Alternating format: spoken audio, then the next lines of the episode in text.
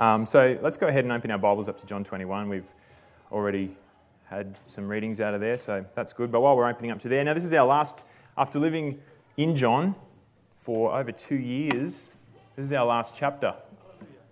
So, oh, I thought that was a bit sad, but Raji's glad to move on.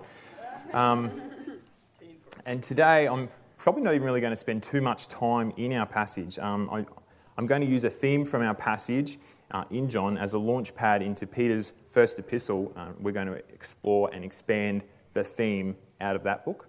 Okay, so from looking at Peter, as Tim mentioned, later on in life, about 30 years later, um, we're going to overlook, we're going to overview that first book of Peter, and we're going to dig around and have a look at a few things around persecution and stuff. So this sermon will be a sort of continuation of my O Peter sermon from a few weeks ago, and you can catch up on that later on the church website or on the YouTube channel if you want. So, previously, looking at Peter in John, okay, we ran through a quick personality profile of the guy. Do you guys remember that? Um, we found out that if he didn't have his left foot in his mouth, he had his right foot in his mouth. Okay, he, it was just really crazy, all these unfiltered thoughts that he sort of verbalized during his time with Jesus. And we looked at all the times that he was warned about his fleshy self confidence, okay? And we saw where that ended up with him denying Jesus in the high priest's courtyard. So, the last we saw of Peter was when the rooster crowed and Jesus looked across the courtyard and caught Peter's gaze. And in that moment, Peter is demolished by his shame and then he runs out and weeps bitterly. So, that was, as I mentioned in the previous sermon, that was our end comma point, okay?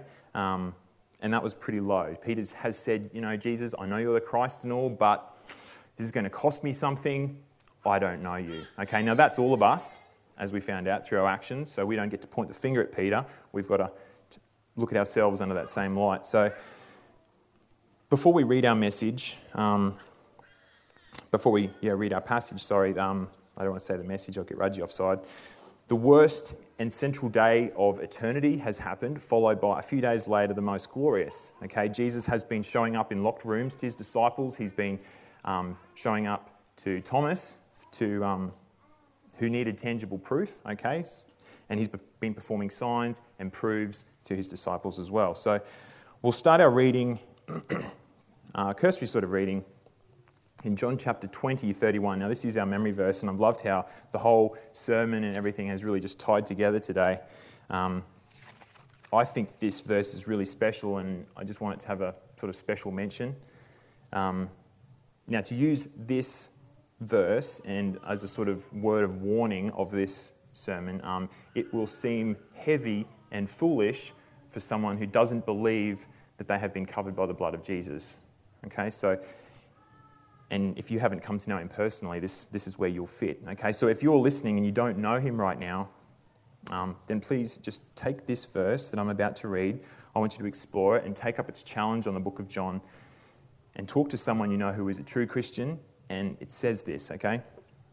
Speaking of the whole book of John, these things are written so that you may believe that Jesus is the Christ, the Son of God, and that by believing you may have life in his name. So I want you to take that, explore it, study the book of John, and my prayer for you is that this doesn't let you go, doesn't give you any rest, okay, until you have come to personally know Jesus and have invested your life in his death saving death, and resurrection. Okay? So, with that in mind, let's go to John 21. And thanks, Luke, and for organising Nadine and, and Nolsey to read that out for us. I'm going to start at verse 15 of, of John chapter 21. So, when they had finished breakfast, Jesus said to Simon Peter, Simon, son of John, do you love me more than these? He said to him, Yes, Lord, you know that I love you. He said to him, Feed my lambs. He said to him a second time, Simon, son of John, do you love me? He said to him, Yes, Lord, you know that I love you. He said to him, Tend my sheep. He said to him the third time, Simon, son of John, do you love me?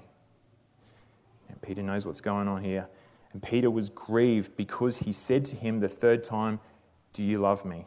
And he said to him, Lord, you know everything. You know that I love you. And Jesus said to him, Feed my sheep.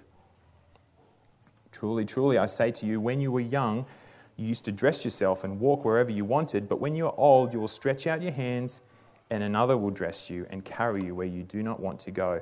This he said to show by what kind of death he was to glorify God. And after saying this, he said to him, Follow me. Now, Peter turned and saw the disciple whom Jesus loved following them, the one who had also leaned back against him during the supper and had said, Lord, who is it that's going to betray you? When Peter saw him, he said to Jesus, Lord, what about this man? And Jesus said to him, If it is my will that he remain until I come, what is that to you? You follow me.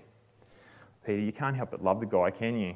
Like, we, don't, we didn't read it then, but we read it earlier in Nadine's section, and here he's in the boat with the others. He's spinning yarns. He's probably got his foot in his mouth. He's probably choking on his toes. And John says, It's the Lord. And he's straight in. He chucks his cloak on. He's back into the water and he's paddling for the shore. I just love it. And I love that whole scene where that Jesus has set up to come and restore Peter to himself. Like, do we see the similarities in it? It's, it's a love reminiscent to the prodigal son's father. Okay, Jesus restores Simon, as he's referred to here, back to being Peter, back to being Cephas, back to being the rock. Okay, with these three questions and the three statements. For each time Peter denied Jesus with feed my lambs, tend my sheep, and feed my sheep.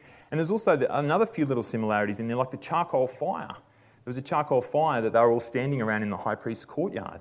Now, we know what smells like for bringing back memories. So, Jesus is using a charcoal fire to cook the fish. You know, that Peter's like, oh no, this is that moment again, you know? and the time of day, very similar time of day, we realise that Peter, you know, when he left the courtyard, day dawned basically after that, and this is at dawn, okay? So, very similar time and a lot of similarities around this. So this is Jesus picking up his repentant servant, okay, and setting him back on the path that he has laid out for him to become one of the central pivots in establishing his early church. Okay, now come to verse 18 with me, as this is where we're going to launch from. Uh, it's a bit cryptic, so it reads, and it reads this Truly, truly, I say to you, when you were young, you used to dress yourself and walk wherever you wanted. But when you are old, you will stretch out your hands, and another will dress you and carry you where you do not want to go. And this he said to show by what kind of death he was to glorify God. And after saying this, he said to him, Follow me.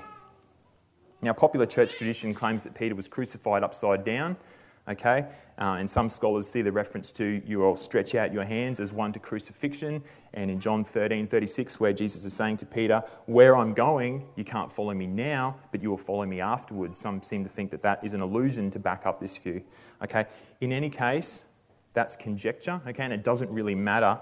But the fact that I want to pull out of the text here is that Peter was going to die a martyr's death, a death that would glorify God and the relationship to what Jesus says next follow me.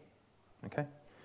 And Jesus had already called Peter, he'd called all the disciples for that matter, but, and, they, and for the most part, they'd done an okay job of following him. But now, in restoration of Peter and setting him up as to be that pillar in the early church, he calls him to follow him to his own death. Oh, is, is that a selfish calling? No, I don't think so. Jesus has already died for, died for him. And I, I just, I smile at classic Peter then coming out with that last part of the chapter where Peter's probably thinking, oh man, okay, how am I going to die? You know, am I going to get stoned? Am I going to get crucified? Am I going to get my head chopped off? You know, all these crazy things. And then he sees John and he's like, all oh, right, okay, what about him? and then Jesus lovingly reminds him, don't you worry about him, mate. You know, you follow me. You follow me. And that's the point to remember. We're all called to follow Jesus, okay? Whether that means persecution through a long life um, like John, die an old man on his deathbed, or to be killed, to, to be called into church building and to be killed like Peter. Okay, everyone, eyes off, everyone else, follow Jesus. Okay, time to launch now into, into 1 Peter. So turn with me through your Bibles or your apps or whatever to um, Peter's first epistle. Now we're going to, today we're going to outline this book, okay? We're going to dig through a few of the main sections to understand godly living through our persecution of whatever form that takes in following Jesus. And so, looking at the start and the end of the letter by way of bookends, we see in the first verse this is a letter by Peter to encourage all the saints in all the churches through the area that today we would call modern, uh, modernly, that, that, we would call northern Turkey. Okay? Um, and in the last verse of chapter 5, verses of chapter 5, we see that it was delivered on to and circulated through those churches by a dude by the name of Silvanus, which we more commonly know him as his shortest version of his name, Silas. We're all comfortable with Paul and Silas, yeah. So the churches in this area were coming, bit of history, they were coming into a time of lesser acceptance by the Greco Roman society, and Peter alludes to a rise in verbal abuse and discrimination because of their faith.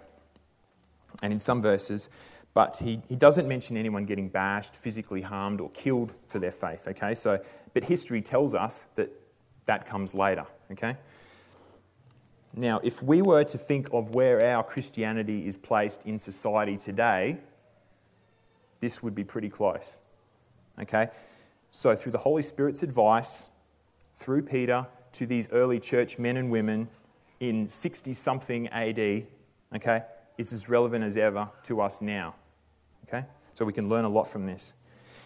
Now, Peter's style of approaching the subject of dealing with persecution is that he starts with focusing on truth. Okay? He, he helps us as the audience be reminded and to recalibrate our minds and tune back into God's view of the world at the start. Okay? He lifts our gaze up out of our immediate problems into a heavenly view where we can see things with God's perspective a little bit clearer. Okay? He then follows that truth slash refocusing stage with application and instructions, okay, for what we are to do and to keep doing while we are being persecuted. And this becomes easier to accept as it is already been preceded by and coupled with that refocusing truth stage, okay? So they go hand in hand four times. There's a little bit of a hiccup in the second one that I feel. Um, so the four groups, effectively, it goes truth, application, instruction, truth, application, instruction, truth, application, instruction, truth, application, instruction. Good, okay, so it sort of makes sense. Let's go through the first one, it'll probably click for us. So, our first bit of truth that Peter presents us with is in verse 3 of chapter 1. Blessed be the Father, sorry, blessed be the God and Father of our Lord Jesus Christ According to his great mercy, he has caused us to be born again in a living hope through the resurrection of Jesus Christ from the dead, to an inheritance that is imperishable, undefiled, and unfading, kept in heaven for you, who by God's power are being guarded through faith for a salvation ready to be revealed in the last time. In this you rejoice, though, now for a little while, if necessary, you have been grieved by various trials so that the tested genuineness of your faith, more precious than gold that perishes though it is tested by fire, may be found to result in praise and glory and honor at the revelation of Jesus Christ. Though you have not seen him, you love him. Though you do not now see him, you believe in him and rejoice with joy that is inexpressible and filled with glory, obtaining the outcome of your faith, the salvation of your souls. Now, that is primary truth for a Christian. Okay, and hidden in verse 6 and 7 there is the key to this sitting in 1 Peter. Yep, you've been grieved with various trials. Okay, I get that. So that your faith can be tested and can be found to be genuine, which proves your salvation. Now, what's Peter's pattern? What do we talk about? Truth, application, instruction. That's right. You see, it would be hard to get a set of directions for us to live godly way, okay, when we are consumed by the tough times that we're going through. So the Holy Spirit refreshes us and gives us a big hug, reminds us of who we are. Now, Christian, this is how you're to live, okay? So our first is in verse 14 of chapter 1. Our first calling is to be holy. As obedient children, do not be conformed to the passions of your former ignorance but as he who is holy, but sorry, as he who has called you to be holy, you also be holy in all your conduct, since it is written, You shall be holy, for I am holy. Okay, so we know God is holy, and this is great because Tim pulled this out earlier. We know God is holy, obviously. How can we be holy? Okay, I thought we were filthy sinners, yeah? How, how, do we, how are we ever meant to measure up to God's standard? How, how is this fair? Okay, the clue is in the phrase, since it is written, okay? Is Peter referring to portions back to Leviticus 11 and 19 where God is setting apart the children of Israel from the nations around them. Okay? He, with, he sets up different standards, like what they can eat and how they are to behave. Okay? The same inflection here. If we are called to be holy, we are called to be different to those around us. All right, following God's standards and not those of the society around us, which our fleshy self would, would want to fall in line with. Now, the second application out of this first one is to love others. So, having purified your souls by your obedience to the truth for a sincere brotherly love, love one another earnestly from a pure heart. Now, this call to love others is pretty self explanatory, except for the ability to be, to be able to do it. Okay, and what I mean by that is sure, we can love our parents, our spouses, our children, our friends, whatever. But what about the person who constantly complains? What about the person who smells like a rotting toad? What about the person who is constantly bullish or abusive or something like that? Okay, the only way that we can love that person is through the Holy Spirit living in us and giving us strength to.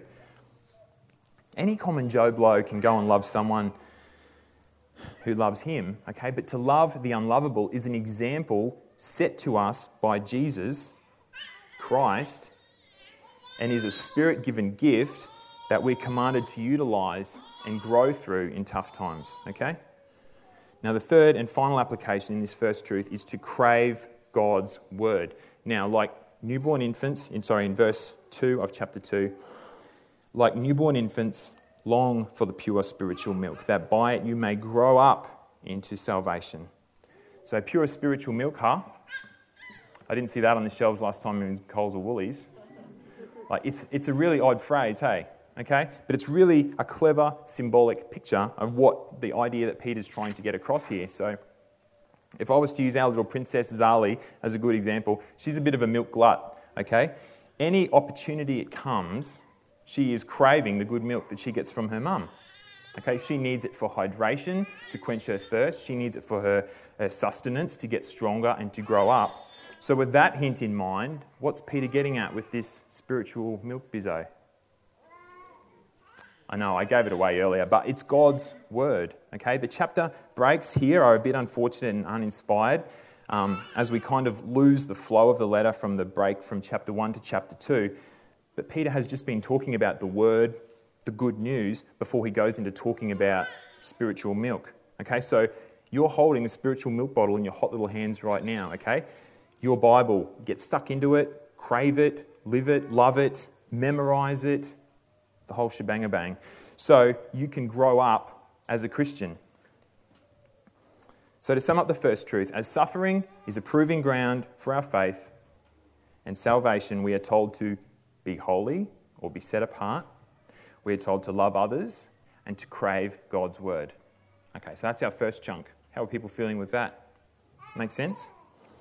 So, our next, our next truth bomb for um, refocus is loaded up and it's about to be dropped. Okay, so come down to verse 4 of chapter 2. As you come to him, a living stone rejected by men but in the sight of God, chosen and precious, you yourselves, like living stones, are being built up as a spiritual house to be a holy priesthood, to offer spiritual sacrifices acceptable to God through Jesus Christ. For it stands in Scripture Behold, I am laying in Zion a stone, a cornerstone, chosen and precious, and whoever believes in him will not be put to shame.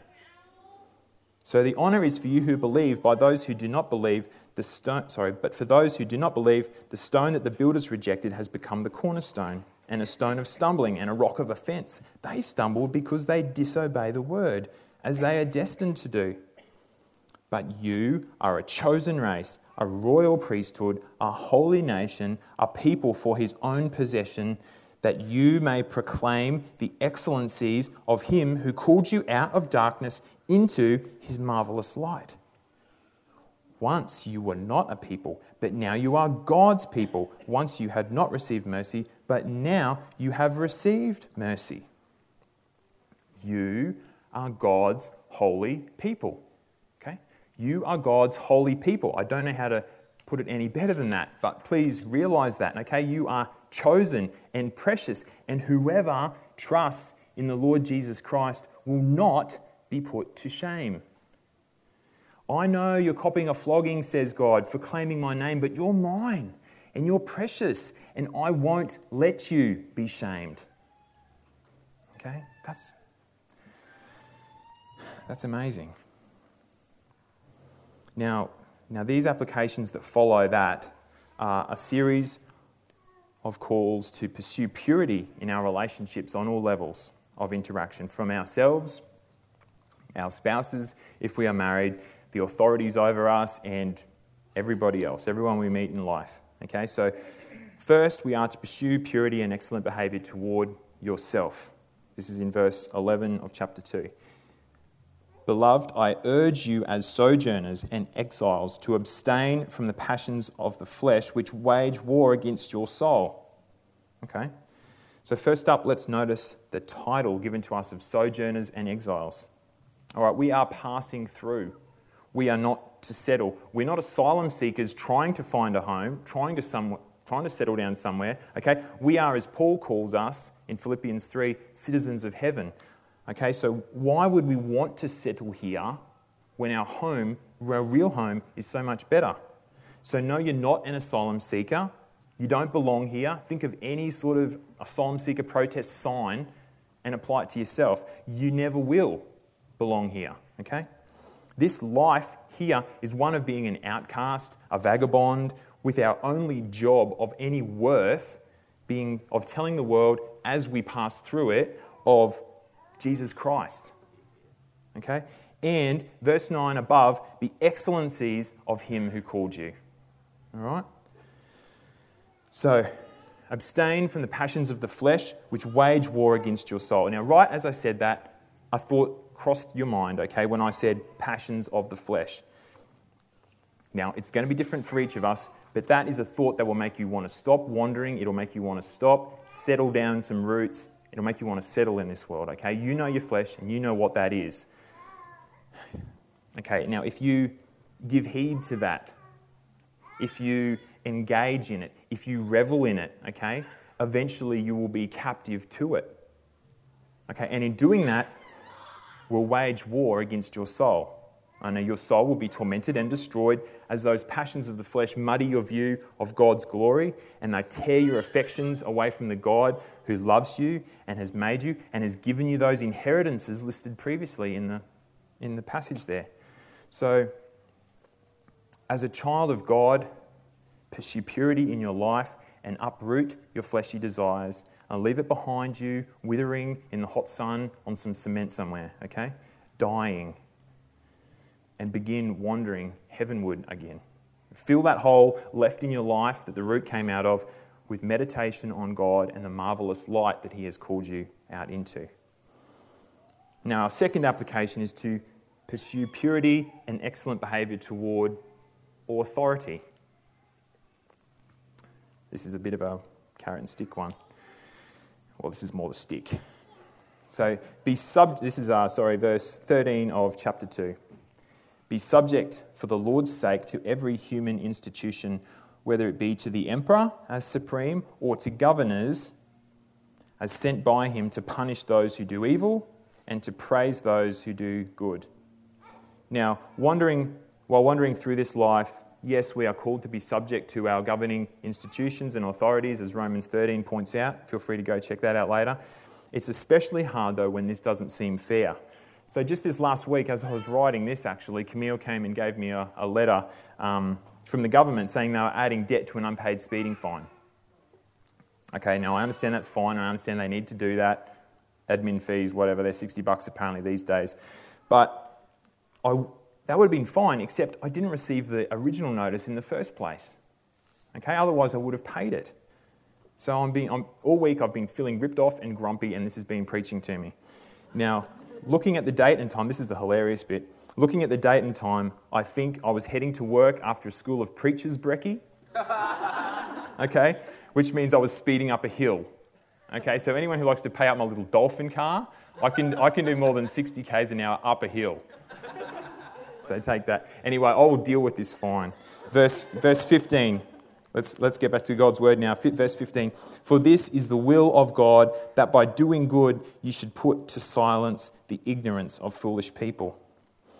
Okay, so if you live in a fairly usual kind of life like me, you'll have plenty of interaction with people who have a different view of God and his moral standard that should apply to us. Okay, many of us, a, a, lot of people, and a growing number of people think it's a leftover, domineering, evolutionary byproduct that mankind invented for a time and now we should be rid of. Okay, we have no need of it anymore, apparently.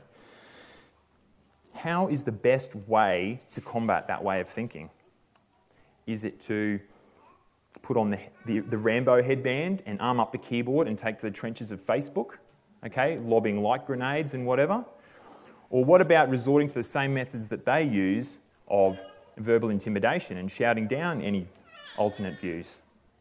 Okay, or using slick media packages and celebrity endorsed campaigns. Back to God's word. The best way to prove to godless people of their ignorance is to, what does it say to do there in verse 15? Do good. You know what good works are. Get out there and do good in your workplaces, your communities, and your neighborhoods. Leave the boxing gloves and the ammunition crates at home. Okay? The last portion of verse 17 now, just before we move on. Fear God, honour the emperor. Okay, honour the government, yes, as they are instituted by God, but they are not to be feared. Okay, the only one to be feared is God. Now, there are two more groups of people that we must pursue purity and excellent behavior towards coming up, but through the Holy Spirit, sorry, the Holy Spirit through Peter has decided to interject a bit of an intermission here and sort of throws out the plan. Um, and we need to refresh and refocus back onto God's truth now with a little mini truth statement. Okay, it might be because we need more grace heading into these other final two groups. I'm not sure, but I'm more than happy to take the Holy Spirit's lead on this one. So, verse 21 of chapter 2. This is our little mini truth. Okay? For to this you have been called because Christ also suffered for you, leaving you an example so that you might follow in his steps. He committed no sin, neither was deceit found in his mouth. When he was reviled, he did not revile in return. When he suffered, he did not threaten but continued entrusting himself to him who judges justly. He bore our sins in his body on the tree, that we might die to sin and live to righteousness. By his wounds you have been healed, for you were straying like sheep, but have now returned to the shepherd, the overseer of your souls. Now, what we take out of that is Jesus is our example in suffering. While Jesus was suffering, he never sinned. Okay, when we are on the defensive, when we are under pressure or we are hurt, we feel it's our right to be able to sin. It's our right to hit back. It's our right to mouth off at somebody. And what we should be doing is what Jesus did trusting ourselves to God the Father who judges justly and leave it with Him. Okay, it makes sense now why we needed to understand that ahead of these last two purity pursuits. So, third, pursue purity and excellent behavior toward your spouse. Start of chapter 3. Ladies first, marrieds, and then a word for all of our sisters. Wives, be subject to your husbands, so that even if some do not obey the word, they may be won without a word by the conduct of their wives when they see your respectful and pure conduct. Now, being subject here isn't some weird, archaic, misogynistic bent that some secular feminist would want you to believe. Okay? This is a structure ordained by God that sees that he sees as precious as marriage reflects his relationship with his church. Okay? This isn't being subject. This being subject, actually, in respectful and pure conduct, is a position that is revealed as being truly powerful in winning over a husband to see God's word through actions. Now, here's a really profound and beautiful thing, ladies. Here is an instruction for a wife to get her husband to contemplate something that will better them both and enrich their marriage a millionfold without subtle hints and without nagging. God's word truly is amazing. However, it does resemble silent treatment, though, so we won't talk about that. But obviously, without the bitterness that flows through there.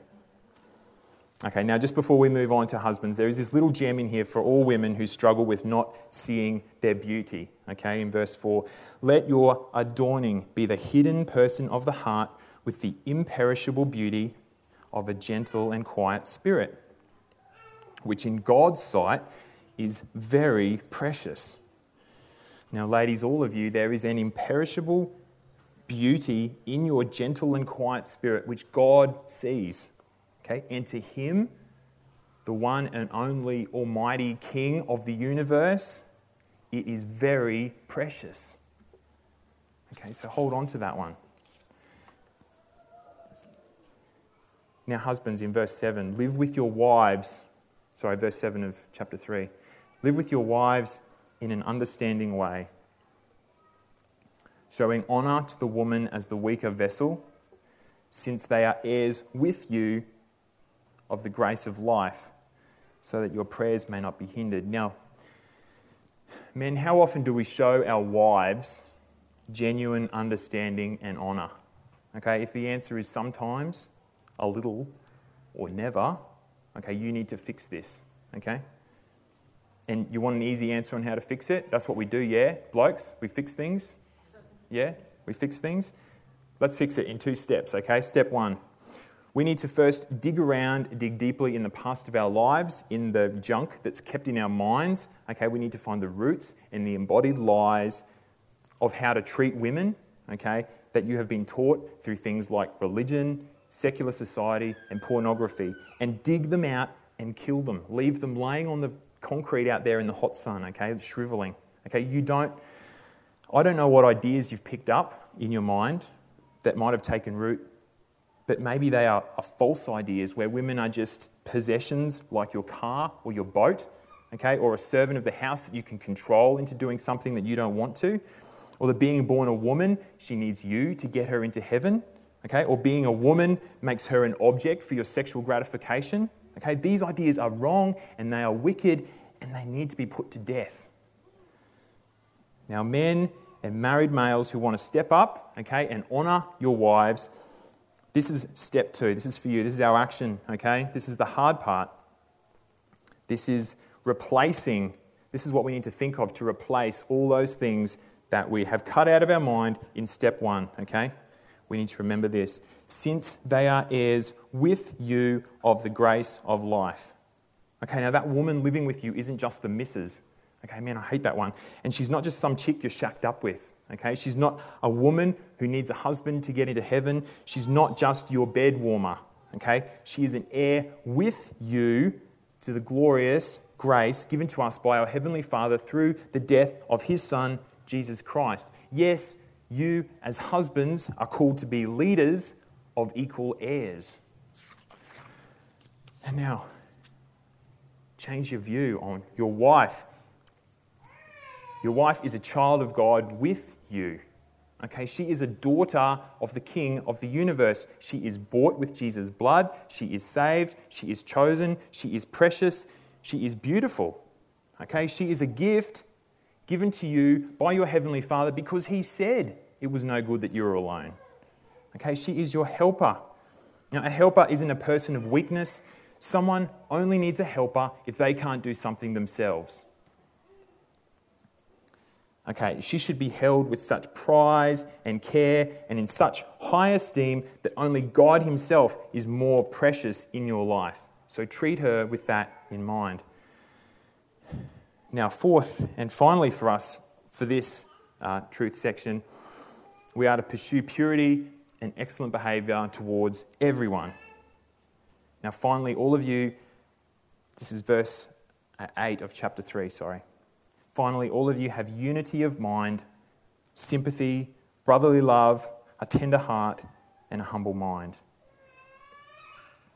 So, referring back to, chapter, um, chapter 2, verse 17, to tie it together, okay? Honour everyone, love the brotherhood, fear God, honour the emperor. Okay, we are to honor everyone as we do the emperor or the government. Okay? Tenderly love your brothers and sisters, yet God is the only one that we should fear. So that's our second section, it's one of the longer ones. So, time to refocus now for our third lump, okay? And our third statement of truth starts in verse 18 of chapter 3. For God also suffered once for sins, the righteous for the unrighteous, that he might bring us to God, being put to death in the flesh and made alive in the spirit.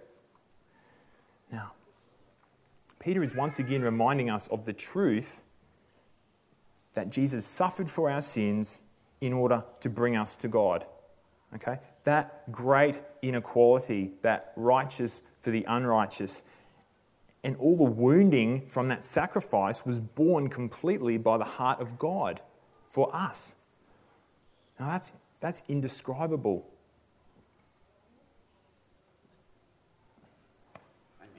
Amen. Exactly, Parky. That's all you can say.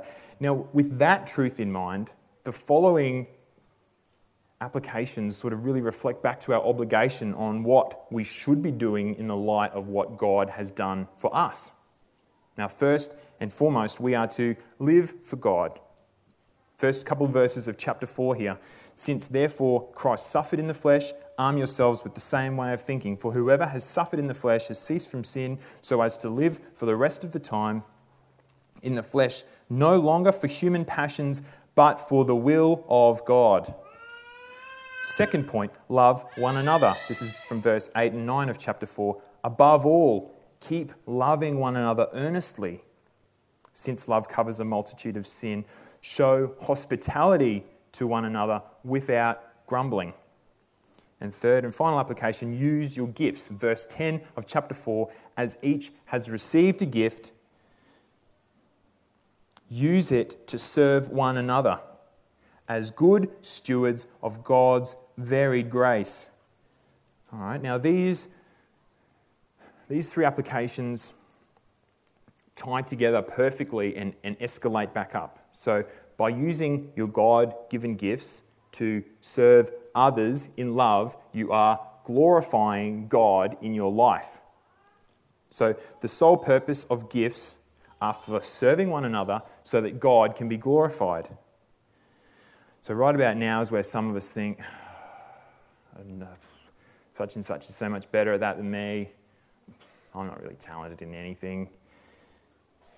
You know, blah, blah, whinge, whinge, whinge. We end up doing nothing. Okay, notice the words there as each has received a gift. So, newsflash, buddy, the pity train has left the station without you. You have a gift. You've got to use it. Okay? Now, thinking over this, before I get too fired up, I was prompted and convicted about something in this, okay? And I want to precursor this with a claim that I'm in the boat here as well. Okay, so if I use strong language, talk to me later about it, but I'm preaching it myself to learn and change and implement this into my life also, okay? And the thought around this that's been poking my mind is this if you have, you have enough to give. Okay, not if we have lots, we have enough to give, but if you just have, we have enough to give. So much of the time, we think we need to give from our exceptional ability in something or our excess out of our abundance of what we have. But that's not the way to look at it. Okay, sure, if you've got cash dripping out of your pockets as you're swaggering outside your mansion down your heated driveway to go cry in your Ferrari, then yeah, you should be giving something to some people, okay? But even if you just have enough cash in your wallet, okay? you are walking out of your modest rental in your dodgy part of town, trying to start the bomb of your car to go to the job that you hate, okay? Even still, everything that you have, you should be holding with such a loose grip, okay, that you can give it to someone who needs it. There is always someone worse off than you. Now, it's sad that immediately we think of giving as always being monetary or the like. But, but even if you're an average cook and you, you can cook a meal for someone else, okay, you're not as good as Cheryl, who wins prizes in the local show for her croquembouches or whatever those things are called, okay? But you can cook spag bol, okay? And get on that spag bol wagon. Eh, you haven't killed anyone with your spag bol yet. You start, start making it. Okay, you can't cook, but you can boil water. Why don't you use your cooking skills? Go around to uh, a lonely person's house or someone who's just struggling, someone who just wants some company. Use your cooking skills to boil them a cup of tea or coffee or something. And, okay, I get it. If you hate talking to people, yeah, man, me too. But like, if you don't like talking to people, then take your mower and go mow, borrow a mower from a mate and go and mow someone's yard. Mow your neighbour's yard at three in the morning. You'll love it. you know? Just think about what you have and serve someone with that. Okay? You have, you have enough to give. Okay, don't wait for something formal and large to be organised by the church, and don't let it always be on Parky's shoulders. Just do it on a micro scale to someone in our little church here or a neighbour in your street.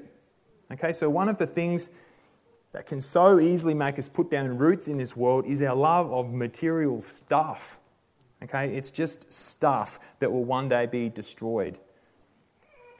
Be careful with what you love here on earth. Okay, be careful of those roots going down and anchoring you here. Keep wandering. This isn't your home. This isn't your home.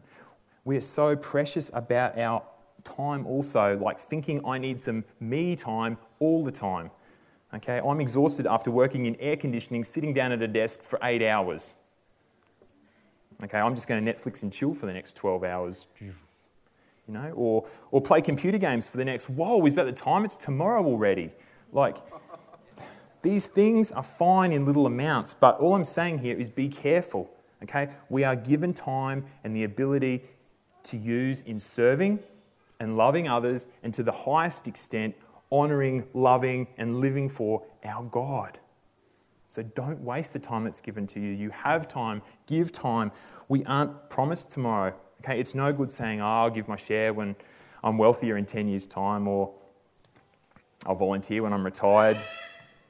Invest in what you have now, something that will yield gold, silver, and precious stuff at the end of time. Don't surround yourself, don't be a turkey scratching in wood and straw around you, okay?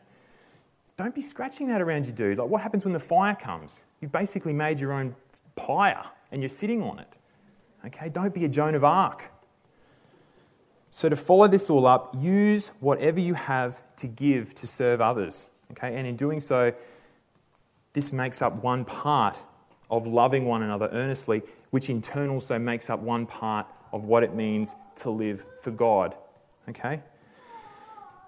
Now, the book of James, if you want to do some other reading, the book of James guns directly at this, at this aspect of our Christian walk. Okay, if you have faith, let's see it demonstrated, dude. Okay, so what are you doing with what you have? Now, now finally, that's our, that was our third truth chunk and, and application instruction. Now, finally, this is our last one and that we need to focus on to close out Peter's letter, and it begins in verse 12 of chapter 4. So, beloved, do not be surprised at the fiery trial when it comes upon you to test you, as though something strange were happening to you. But rejoice insofar as you share Christ's sufferings, that you may also rejoice and be glad when his glory is revealed. If you are insulted for the name of Christ, you are blessed because the Spirit of glory and of God rests upon you. Now, down a bit now to verse 19. Therefore, let those who suffer according to God's will entrust their souls to a faithful Creator while doing good. Now, we are to expect suffering as a testing of our faith. Okay, this truth bomb is very similar to the first one that Peter gave. It's closing off the loop. Okay, Peter is reminding us of what this letter is for. It's like an introduction and a conclusion are linked. So are these first and last refocusing stages. Okay, now there are two watchwords for the whole book nestled here in this truth statement sparkling away, just waiting to be found. In verse 14, if you are insulted for the name of Christ, you are blessed because the Spirit of glory and of God rests on you. Now, how comforting is that for a small church riding the waves into persecution as they get bigger and bigger and bigger. You are blessed when you are insulted for Christ because his spirit rests on you. Big hug. And verse 9, therefore, let those who suffer according to God's will entrust their souls to a faithful Creator while doing good. Now, after the last truth comes the last of the applications and instructions, and, and as we would expect, being the last, they are important. Not that any of the others weren't important, but these are, um, they cover a lot of area, sort of, and they are very important. They tie off. So, first, for our leaders in our midst, start of chapter 5, the elders shepherding the flock. So, I exhort the elders among you, as a fellow elder and a witness of the sufferings of Christ, as well as a partaker in his glory that is going to be revealed, shepherd the flock of God that is among you, exercising oversight, not under compulsion, but willingly, as God would have you, not for shameful gain, excuse me, but eagerly not domineering over those in your charge, but being examples to the flock. Okay, now I realize these verses are to a few men in our midst here that are charged with shepherding and oversight of us in our little church of Willowburn, but we as a congregation need to know, respect, and assist in ways that we can and that we are asked to. Okay, so uh, to, to our dear elder brothers, it's Rick and, and Parky here today, Continue looking to Jesus, the chief shepherd, as your only example in shepherding, whilst banishing all else. Okay, as shepherds of a little church, heading into tougher times, I want to encourage you guys to heed the words of Jesus from the Good Shepherd parable in John 10 about the hireling who fled when the wolf and the scary times came because he didn't care for the sheep. Okay, take your example from Jesus, the Good Shepherd who lay down his life for his sheep to protect them through tough times. And secondly, for us all, humble yourselves. In talking about our elders, humble yourselves, okay? Everybody else, let's humble ourselves. Elders as well, humble yourselves. But the flow on. Second part of verse 5 God opposes the proud, but gives grace to the humble. Humble yourselves, therefore, under the mighty hand of God, so that at the proper time he may exalt you. Now, this instruction is directly tied back to our second truth, refocusing application section. Okay, humility is the key to being able to pursue purity in all those levels of your relationships yourself towards God, authority, your spouse, and everyone. Okay, I want so I want to spend a little bit of time here to correctly define what this humility looks like so that we don't get a skewed idea of it. And this is something I've been going through lately as as well. So, also keen to have a chat about it afterwards if you have questions, along with criticisms from before. But anyway, this pure humility we are called to isn't one where we are bashing ourselves down all the time. It's not where we are overly criticizing ourselves or demeaning ourselves. We're not punching ourselves in the head or ripping our beards out or sleeping on beds of nails or anything crazy like that, okay? It is simply this, okay? It is not thinking of yourself at all. Okay, here it is again, rephrased cleverly by someone who is much more skilled in wordcraft than me. Humility isn't thinking less of yourself, it is thinking of yourself less. Okay, now if, if that could be called simple, actually that's not, that's incredibly hard.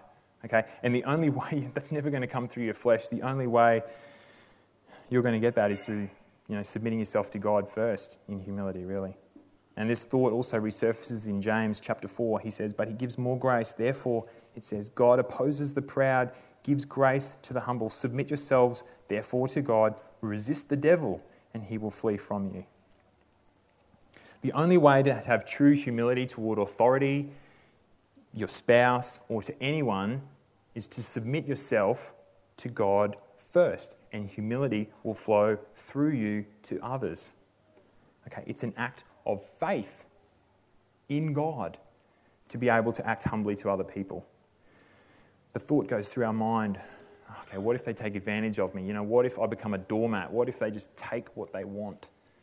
You know, submit yourself to God and have faith in his vast, mighty, incomprehensible plan that he will support you and protect you in your humility. Okay, now this is the last of the applications, and I run heavy on time. Yeah. Um, can we just do a quick head check? Is anyone falling out any windows? We're all good. One, two. Everybody right? Okay, glad. I'm glad we're on level ground. Now, while we're all awake, third and finally, okay, be watchful while standing firm in verses 8 and 9 of chapter 5. Be sober minded, be watchful. Your adversary, the devil, prowls around like a roaring lion seeking someone to devour. Resist him, stand firm in your faith, knowing that the same kinds of suffering are being experienced by your brotherhood throughout the world. Okay, so now let's break this down with three R's into a real world sort of analogy. So, as most of you might, as most of you know, my day job is in the electrical engineering world and distributing, planning electrical networks, distributing electricity around in, in high voltages. Now, electricity is incredibly dangerous, right? Any, any of us know that, okay? Completely invisible, except when it's in the lightning form, but if that's coming towards you, you cactus anyway, all right? So it's. Just, it, yeah, that's right. I'm sort of twisted that we can laugh about that. But anyway, to stay safe around it and to be free from it, we need to be able to do a couple of things. We first need to reve- be able to reveal, okay? We need to know whether it is there or not with the right equipment and procedures. We first, we second need to respect it and understand what it can do and how it works and what damage it can do so it can, we can deal with it sensibly. And thirdly, we need to resist it through safety measures and protection. So before I get into this, I want to point out that I'm not making light of Satan by comparing him to electricity, but for a helpful analogy, this works. Okay, there will be more in this Know Your Enemy series with Parky coming up in June. Okay, so first we are to reveal. Okay, Satan is a great imitator, isn't he? Okay, so we must be sober minded, watchful, and vigilant. His business is copying good stuff and bending it into an evil form to try and defraud God and to deceive us.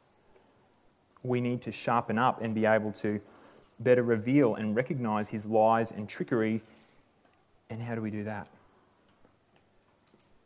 That's right, by immersing ourselves and feasting on that spiritual milk that we talked about earlier, craving God's word, immersing ourselves in there so that we can, as it says in 1 John 4, test the spirits to see whether they are from God.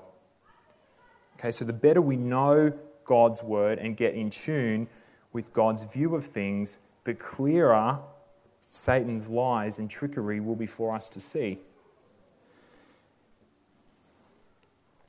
Secondly, we need to respect. Okay, Satan is a dangerous foe. We that belong to Christ don't need to fear him, but we mustn't ignore him or take him lightly or laugh about him. We must be sober minded when it comes to our conflict with him. And finally, we are to resist while standing firm against the enemy. We resist him by arming up with the full armour of God, the full spiritual PPE, if you like the belt of truth, the breastplate of righteousness, the shoes of readiness to spread the gospel, the shield of faith, the helmet of salvation, and the sword of the Spirit, which is the word of God. So, to get back to our friend Peter in John, let's close up the loop now. If that night before Jesus was crucified, he had been watching and standing firm, he would not have boasted in himself to follow Jesus. He would have instead heeded Jesus' advice to watch and pray and not fallen asleep in the garden. He would not have lashed out and taken off Malchus's ear. He would not have stumbled when questioned by the reception girl and the group of people around the fire. He would not have cursed himself against knowing Jesus. So, there is our overview of, of Peter's first letter. So, it, it's a book that, despite its size, has solid grounding truth followed by clear instruction on Christian living during times of persecution. It's written by a guy who followed Jesus day in and day out, and for three years, and then when confronted with personal, possible persecution, he denied knowing him. And then Jesus comes for him, and Peter jumps out of the boat, and And Jesus took him back and restored him back to himself. And Peter is then taken by the Holy Spirit and changed and brought into one of the central positions in establishing the early church. It's a letter written by a guy who knew that a death for Christ's glory, a death of martyrdom, was coming for him. Okay, it was written by a guy who, despite what troubles came his way or what happened to others around him, was told by Jesus, You follow me. Thanks.